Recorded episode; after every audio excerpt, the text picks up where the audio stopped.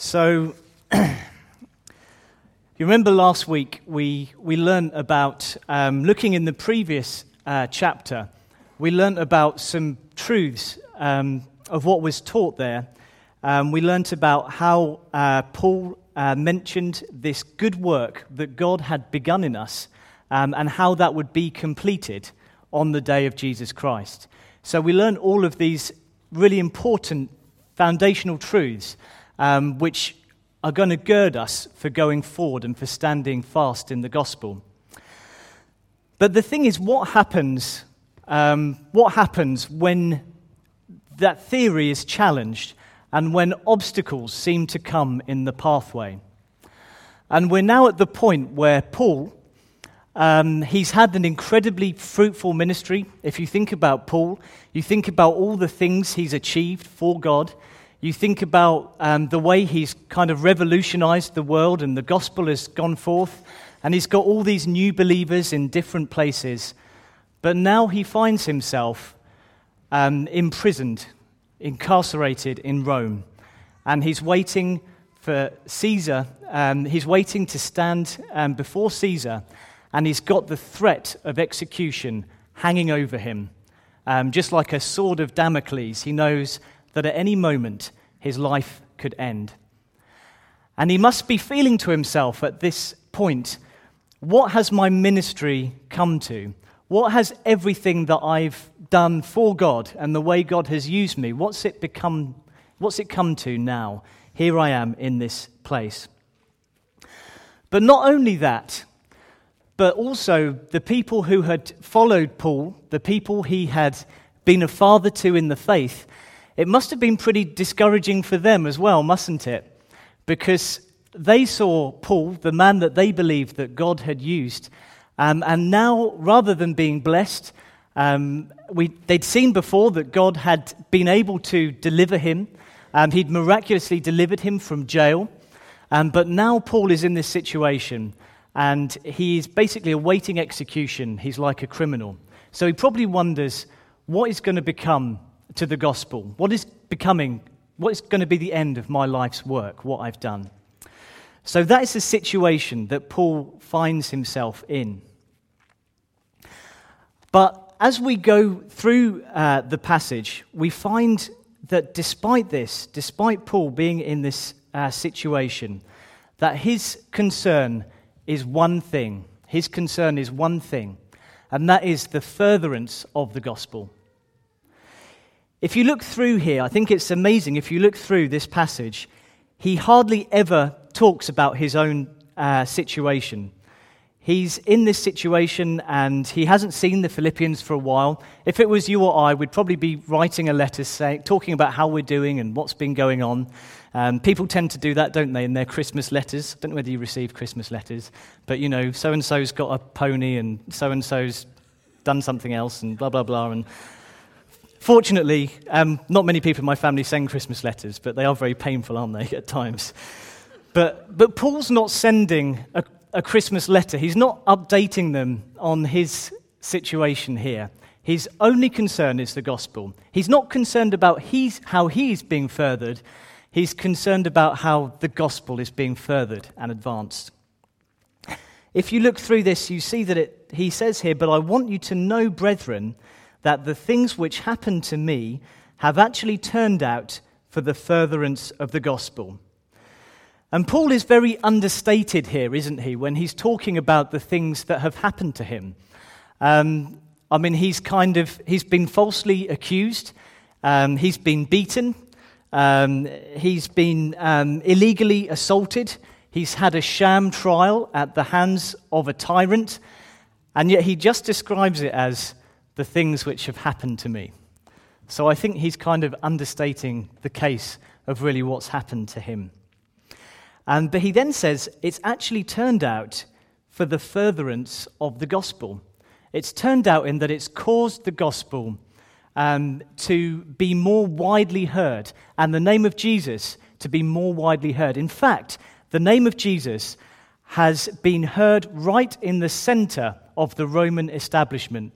So, despite the fact he was sitting there in this prison in chains, The gospel had gone into the heart of the Roman Empire, and its influence was now at a level where it was unsurpassed.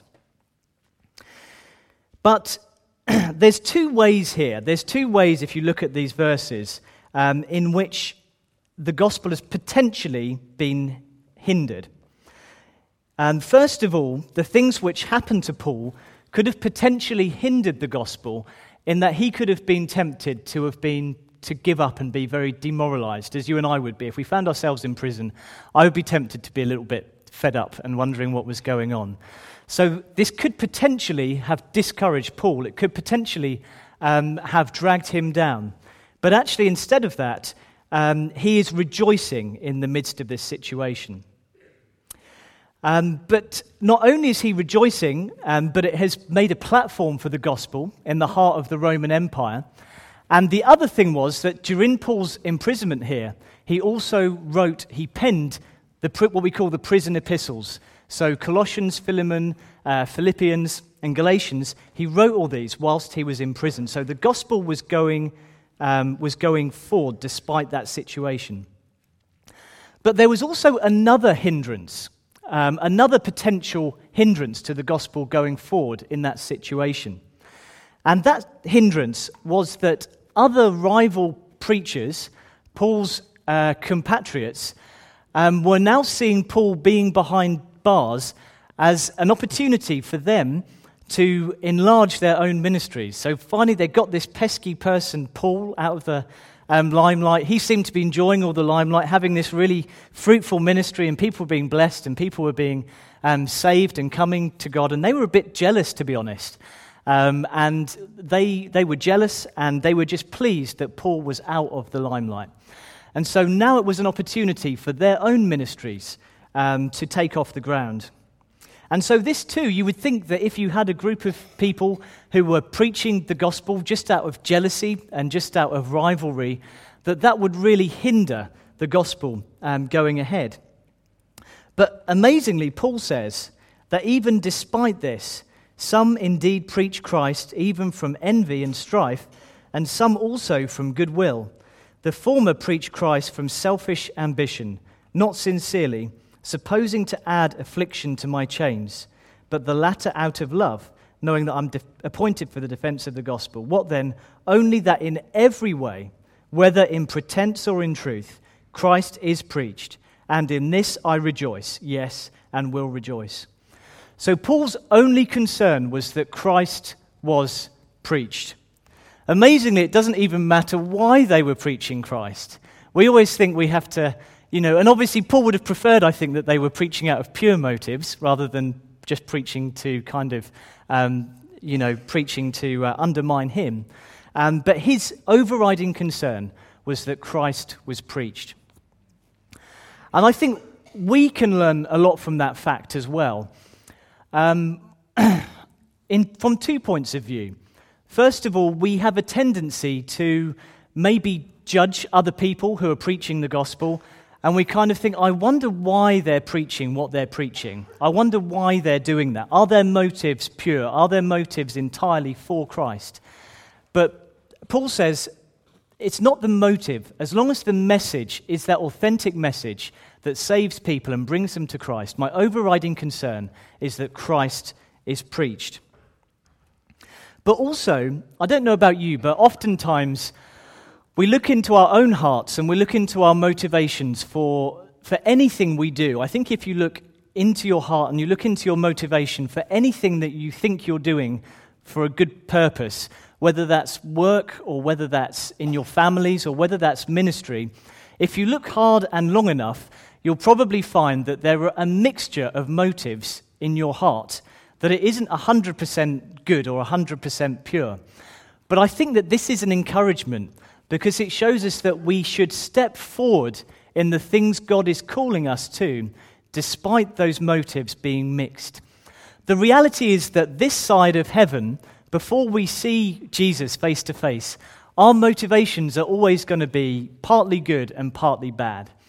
And obviously, we, we ask God to change our hearts and to purify our hearts and to make our motives more in line with His motives. Um, but the thing is, even when our motives are not 100% pure. God is bigger than that. And God can bring out the furtherance of the gospel um, despite our motives not being um, 100% pure. And we have to be careful at judging other people's motives. As long as Christ is preached, as long as the authentic gospel is preached, that's the key thing. Um, however, having said that, it is vital that the message that we're preaching is the authentic message. That's the key thing. Um, if you look on the screen before, behind me, Paul talks about this in Galatians.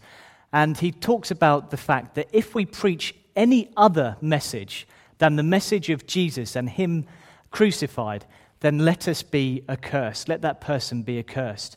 So the message um, is non negotiable. But Paul is saying that the motives can sometimes be mixed. But despite that, the gospel goes forward and the gospel makes progress.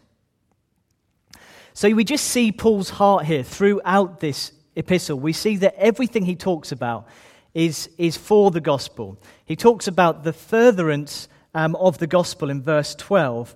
In verse 14, he speaks about being more bold to speak the word without fear. In, in verse 17, he speaks about being appointed for the defense of the gospel. In verse 18, he speaks about rejoicing because Christ is preached. And in verse 20, he speaks about Christ being magnified in his body, whether by life or by death. So Paul sees success in terms of the gospel. Paul sees success in terms of that gospel progressing. We often see success in different ways, don't we? We often see success in terms of are we, are we achieving our five year plan? I don't know how many of you have a five year plan for the future, but a lot of us, some of us do. Um, and, and we often see success in terms of getting our goals met the goals we have for our personal lives, the goals we have for our careers, um, the goals we have for everything else. But, God, but Paul sees, um, sees success in terms of Christ being preached. That's the overall motivation for his life. Christ is preached. I wonder whether we, we do that each day. I wonder whether if we, we think to ourselves, oh, you know, have I had a successful day today at the end of the day? We tend to look at it purely in terms of how the day has affected us, in terms of have we got the things we wanted done? Um, have, have we been happy? Have people treated us well? But Paul got to the end of each day and he thought, how has this day, how has it furthered the gospel of Christ? How has this week furthered the gospel of Christ? How has this year furthered the gospel of Christ? And that was his one overriding concern. He'd lost that concern for himself, and Christ had just become absolutely preeminent in his mind and in his thinking. Everything was Christ centered, it was Christ centered ambition. There's nothing wrong with having ambition for life. We sometimes talk about ambition being a bad thing, don't we? Um, or we can give that impression. But actually, to have an ambition which is Christ centered, to want to see Jesus magnified, and to want to see his name honored, is a worthy ambition to have. And that was the all consuming ambition of Paul's life. And so, despite the obstacles that he was having, despite the situation that he found himself in, this would be my first point seeming obstacles which actually further the gospel. All of these situations could further the gospel, despite the fact they didn't seem to initially. But notice as well the second point about, about, Paul's, um, about Paul's imprisonment. What was the second um, uh, effect of it? It says in verse 14, it says that most of the brethren in the Lord, having become confident by my chains, are much more bold to speak the word without fear. So, not only did the whole palace guard hear about the gospel, not only um, did Paul write a significant part of the New Testament, not only was he rejoicing in this situation, but also ordinary Christians were strengthened and encouraged to witness more for Jesus. They were, they were encouraged, the ordinary brethren. These weren't people who were uh, preachers necessarily, um, they weren't people who occupied um, a particular position, but they were just brethren, just ordinary Christians in the Lord, when they saw the fact that despite Paul being in jail, that God was still looking after him, God hadn't abandoned him, that Paul was overflowing with a joy um, and an expectation of what God was, was doing for him, when they saw what God was doing in Paul's life, they were encouraged themselves in their own lives to step out. And they're saying, well, because Paul can do that when he's imprisoned and in jail, Paul can do that when he's, um, when he's um, you know, possibly facing death itself. So I can do that in my life as well. And the same thing happens to us today, doesn't it? We see people like Saeed, and we see people like Nabil Qureshi, and we see the fact that they stand in fear of their lives every moment of the day. And if they can stand in fear of their lives every moment of the day, and if they can endure beatings, and if they can endure these very real threats, then just maybe, you know, I could mention something about the Christmas service to one of my friends at work. Maybe, I don't know. What do you think? so, so there are ways in which, there are ways in which, um, there are ways in which seeing Paul suffer um, and seeing these other Christians go through severe suffering can be an encouragement to us. It makes us confident, doesn't it? It makes us confident to go out and share the gospel. Um, so that was another, uh, that was another feature, another effect um, of, what, um, of what Paul uh, did. So, strengthening the brethren. Strengthening the brethren despite being imprisoned. You know, some of us feel that we're in prison even though we're not in prison. Some of us feel, or some of you feel, that you're in prison because of your circumstances that you find yourself in. Um, I don't know what those circumstances are, but maybe you're waiting for a release date. Maybe you feel imprisoned because you're studying at the moment and you're thinking, I want to be I want to be used by God. I want to be used for His kingdom, but I just need to get this degree out of the way first. Or maybe you feel imprisoned as a parent. Maybe you're thinking, I just need the kids to get older and then I can start doing some gospel ministry as well. Why can't they just grow up? And I don't know. there's, there's various ways in which we can feel imprisoned, even though we don't have physical chains like Paul did. But do you know what? Paul was in that prison and he was probably chained to someone for a number of hours every day. But do you think he wasted any opportunity to tell that person about Jesus? Do you think he wasted any opportunity? We don't have to wait until we're released into some kind of mission necessarily. You're on mission now. We're all on mission now. Um, in, in our families, in our workplaces, we're on mission for Jesus. So some of you are waiting for that release date. But what I want to say to you this morning is that you don't need to wait for a release date in the future um, so that the gospel can be furthered. Um, that release date is now in the situation that you're in. And you can show the gospel in that situation that you find yourselves in at the moment. You don't have to wait for the future. Um, and the key thing here, as well, that really flows out of this whole passage, I think, sandwiched in the middle, is this joy, isn't it? If you look in verse 18, uh, Paul says, What then? Only that in every way, whether in pretense or in truth, Christ is preached. And in this I rejoice, yes, and will rejoice. So, sandwiched right in the middle of this epistle, right in the middle of Paul's sufferings, is this joy. Is this joy. One of the passages I've not done this at all in order today, I'm sorry. but one of the passages um, was that Peter knew about this joy as well. Peter knew about this joy. And he spoke about a joy inexpressible, a joy which can't even be put into words, that was flowing out of him.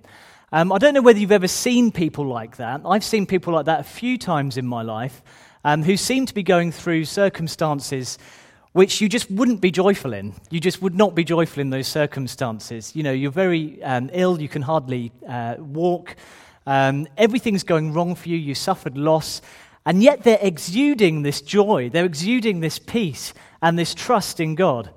Um, and, and that is what Paul was exuding in this situation. He was exuding this joy right in the middle. He was joyful because Christ was being preached. He was joyful because the gospel was being um, expanded and extended. And how do we get that joy, I guess? How do we get that joy? The key is it's a matter of perspective. It's a matter of perspective. So far as our perspective is centered on our own situation and what we're going through, we'll never have that joy.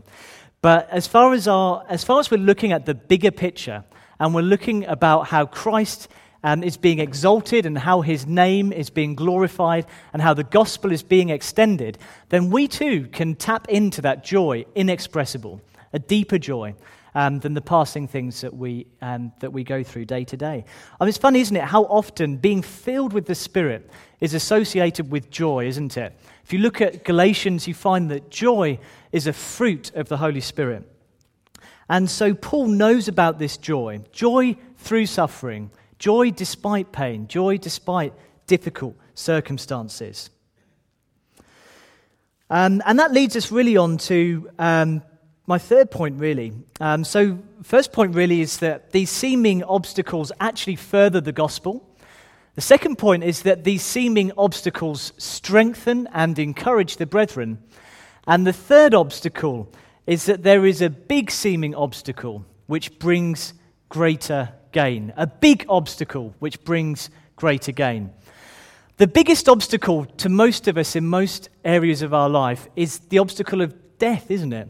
Um, it seems to kind of um, hang over um, all of people's achievements and the things that they strive after in life. And it kind of promises to bring an end to everything that people have spent their life achieving. And that's the same in every field, isn't it? If you think of footballers, I mean, they don't have very long careers, do they really? They get to the age of about 30, and then a footballer is pretty much finished on the scrap heap and they've got to find something else to do. Like maybe, I don't know, writing autobiographies like David and Victoria Beckham or something. But their, their period of success doesn't last very long, does it, before it all comes to an end. Um, or even in whatever field of life, or if you're an academic or whatever, there's a period where you submit that last research paper and it comes to an end. Um, but Paul says that for him, death isn't an end, it's a beginning, and it brings him a greater gain. It brings him a deeper and a greater gain. And I think that the reason for that is, is, is twofold, really. First of all, if we look in verses 19 and, and 20, it says, I know that this will turn out for my deliverance through your prayer and the supply of the Spirit of Jesus Christ, according to my earnest expectation and hope that in nothing I shall be ashamed but with all boldness, as always, so now also Christ will be magnified in my body, whether by life or by death. So, the first reason that, that death was a greater gain for Paul, for him specifically, he knew that he had nothing to be ashamed of. If you look at um, 1 Timothy uh, 4, verses 6 to 8, should be above me, Paul, when he's getting towards the end of his life, he says these words which I always think are really moving. I don't know why. It almost half makes me want to cry for some reason. But, but he says, I'm already being poured out as a drink offering, and the time of my departure is at hand.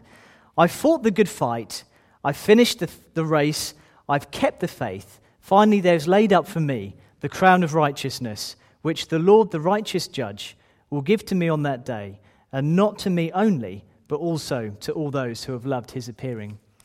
So he knows as he gets to the end of his life, he knows that this crown is laid up for him. He knows he doesn't have anything to be ashamed of before Jesus.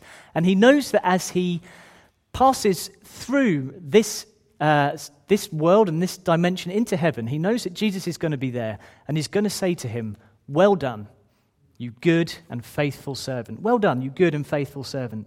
And so for Paul, death is going to be gain. It's going to be gain because he doesn't have any reason to be ashamed in front of Christ. Death will be gain. You know, Jesus said, didn't he, that where your treasure is, there your heart will be also. And, and I just really pray that we would be people who would be building up treasure in heaven, that our heart would be in heaven, not fixed on this world, but our heart would be in heaven. Um, but the second reason um, that Paul um, knew that death was gain was that he knew that it would bring him a greater intimacy with Jesus. He knew it would be a greater intimacy with Jesus. Um, do you remember before in um, um, 2 Corinthians, Paul talks about this experience that he had, a sort of a, almost like a, almost like a kind of a, I don't know about near death experience, but some kind of really odd but amazing, profound experience when he was taken um, out of this um, present situation and he was actually brought to the throne room of God. And uh, it says there that he had such an experience that he said, I know such a man, whether in the body or out of the body, I don't know, God knows. He was caught up into paradise and he heard inexpressible words which it is not lawful for a man to utter. So, in some ways, we could say, well, it's very easy for Paul to say that, that, that dying is gain because he's already seen what it's, what it's going to be like. but I think that the, the point is, although that is the case, there's so much we don't know about heaven or we don't know about what things will be like. The Bible does teach us certain things about the new heavens and the new earth and how eventually it's all going to be. But the reality is, there's a lot of how it's going to work out, you know, what the scenery will be like, what the buildings will be like, what we'll be doing the majority of the time, that's actually reasonably unclear to us. And the Bible doesn't really tell us a huge amount about that. Um, but for Paul, it was just knowing that Jesus was there. It was just knowing that Jesus was there, just knowing that his presence is there. It says in Revelation, it talks about the Lamb uh, being there. It talks about the Lamb being there. And it says that there's no need for a light in heaven because the radiance of the Lamb covers everything. The radiance of Jesus, his presence covers everything. So it wasn't so much about where he was going, but it was about who he was going to meet when he got there. Who he was going to meet when he got there. And if you think for Paul, really, this was his whole life. His whole life He'd been pressing on towards Jesus, to know Jesus more, to become more intimate with Jesus, a deeper experience with Jesus Christ, more of his joy, more of his peace, more of his presence in his life. And his only ambition was to share that with others, to share that gospel so that others could know Jesus too. And, and so heaven really is just it's a consummation of a life which is lived that way. It's the consummation of a life which is lived that way. He says, Yet indeed I count all things loss for the excellence of the knowledge of Christ Jesus my Lord, for whom I have suffered the loss of all things, and count them as rubbish, that I may gain Christ. That I may gain Christ, that I might know him in that way. So, all, all of that, you know, um, all of that. And so, Paul gets to this stage, if we look on through the passage, he gets to the stage where, um, on the back of that, he almost gets to this stage where you, you could think that Paul is having some kind of mental breakdown in a way, because he almost seems to be sort of verging on the brink, in some ways, of reading it, of contemplating uh, uh, suicide. He says, you know, for to me to live is Christ and to die is gain. But I live, if I live on in the flesh, this will mean fruit from my labor. Yet what I shall choose, I cannot tell. I'm hard pressed between the two, having a desire to depart and be with Christ, which is far better. Nevertheless, to remain in the flesh is more needful for you. And it's at first glance, it's quite a strange way to think because it almost does think that Paul is actually going through some kind of breakdown almost. But these aren't the words of a man who is driven to suicide because of despair. These aren't uh, the words of a man who is just tired of life and just fatigued of life. These are the words of a man who sees a better country. He sees a better country awake, uh, awaiting him, and he has a yearning for that country, and he has a yearning to be with Christ. It says in Hebrews, um, it says, But now they desire a better, that is, a heavenly country.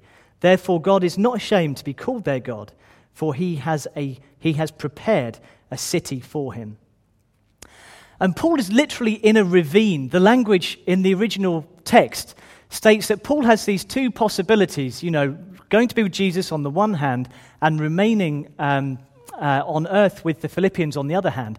And the language almost suggests that he's in a ravine, he's in a sort of a deep um, crevice with these two options. He doesn't know which one to choose. He's that kind of conflicted and he's that torn because the pull of heaven and the pull of that country and the pull of Jesus is he feels that so powerfully like a magnet in his being. I wonder how whether we feel that. I wonder whether we feel a pull um, or a desire to be with, with Christ at times. I wonder whether we actually ever feel that pull, or whether we're just so earthly minded and we're just so focused on all the, the bits and pieces that we deal with day by day that that's not even a conflict for us. There was an old hymn, there was an old um, Christian chorus, and it says, Turn your eyes upon Jesus, look full in his wonderful face, and the things of earth will grow strangely dim in the light of his glory and grace. And that was the situation that Paul found himself in. So, just going on, uh, we look, um, we continue on through the passage, and we find that Paul, he, despite feeling this pull towards heaven, that he realized that it was more needful for him to remain for the Philippian Christians. He knew that it was more needful for him to continue to minister to them and to continue to encourage them. It would have been better for him to have, he'd have been much happier to be in heaven with Jesus, but it was better for the Philippians to continue. Um, and then finally, if we just go on and look at how, on the basis of that, Paul exhorts the believers, he exhorts the Philippians um, in the last few verses there of chapter 1. He says, Only let your conduct be worthy of the gospel of Christ, so that whether I come and see you or am absent, I may hear of your affairs, that you stand fast in one spirit, with one mind, striving together for the faith of the gospel. And the language in the part, uh, uh first part of verse 27 really is the language of a citizen. It's talking about letting their conduct being worthy of the gospel of Christ. So Philippi, you remember, was it was a colony. They were very proud to be Roman, and they would have wanted to have lived in such a way that they were worthy citizens of the Roman Empire. But Paul says to them, "Be worthy citizens in light of what I've told you." Um, about, about the gospel, about the kingdom, and about the preeminence of that. Be worthy citizens of Jesus' kingdom. Be worthy citizens of Jesus' kingdom. Let your conduct be the conduct which is befitting for someone who is a citizen of the kingdom of heaven, who is a colony of heaven. And then he goes on and he moves away from this, um, from this image of uh, citizenship, and then he talks about um, an image really of, of, um, of a military image. And do you remember in Rome that um, they used to have these um, kind of like tortoise formations? where everyone would kind of, you'd all like, um, you'd have like all the shields on top of you and then at the sides of you, and it'd be like about eight men wide and eight men round the edge. Um, and, and if you were in that formation of like a, a tur- tur- turtle, tortoise formation, then you could keep moving forward and you would basically be invincible. So you could just go and like take these whole uh, cities and no one and nothing could stand in your way. And that's really the image of what um, Paul is talking about here. He's saying, I hear of your affairs, that you stand fast in one spirit, with one mind, striving together for the faith of the gospel, and not in any way terrified by your adversaries.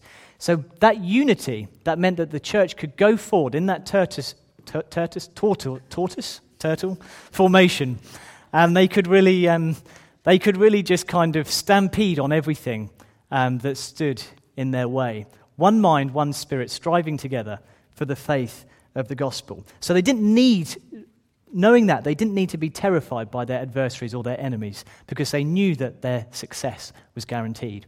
And that's an important lesson for us as a church, isn't it? We need to be like that kind of um, tortoise formation. Um, you know, some of us having the shields over our heads, some of them having them um, by, by, by our sides, and continue making progress um, for the gospel. Um, but we'll only do that as we're unified together and that we have that same mind um, and that same Spirit. Um, and then, really, verse 29, he talks to them again about, about suffering uh, for the gospel that's been granted on behalf of Christ, not only to believe in him, but also to suffer for his sake, having the same conflict which you saw in me and now hear is in me. So these believers, they shared in Paul's suffering. Um, it, it, says, doesn't it, um, earlier, that they were partakers um, with Paul, we said earlier in chapter 1, um, in the defense and confirmation of the gospel. There was a sense in which they'd shared in that suffering with Paul. Um, and so they shared in that together, and they shared that experience um, uh, with, with Christ. And they knew that believing in Jesus means suffering for Jesus and be willing to suffer for Jesus. So that's, um, I can never work out how long I've spoken for. Um, but, um, but really, that's what I wanted to say this morning. I mean, I think that this is an amazing, it's an amazing, um, it's an amazing passage, really. It's about, despite all the obstacles that are coming towards us, despite all the things that threaten to hinder the progress of the gospel, the gospel of Jesus is going to go, is going to keep going forward, despite um, those, um, despite those obstacles. Um, the gospel continues um, to, um, to progress. And even that ultimate enemy, the enemy of death, even death, is going to result in a greater gain for us. It's going to result in a greater experience of Jesus um, and a more satisfying and a more intimate relationship with Him. So, um, one of the other things I just, one of the other challenges I did just want to mention as well um, before, we, before we go is it's, Paul says, I'm always amazed by those words of Paul in verse 20, and he says, um, with all boldness, as always, so now also Christ will be magnified in my body, whether by life or by death. And I think that there's such, those words are so challenging because what Paul is really saying there is he's saying, Lord, can you just squeeze out of my life all of the glory that you can for your kingdom? Can you squeeze out of my life, wring me dry, and squeeze out all of the glory for my life for your kingdom. That's what Paul is really saying there. Whether it's by life or by death, whatever we go through, wring, wring my life and bring out of it all of the glory that you can for your kingdom.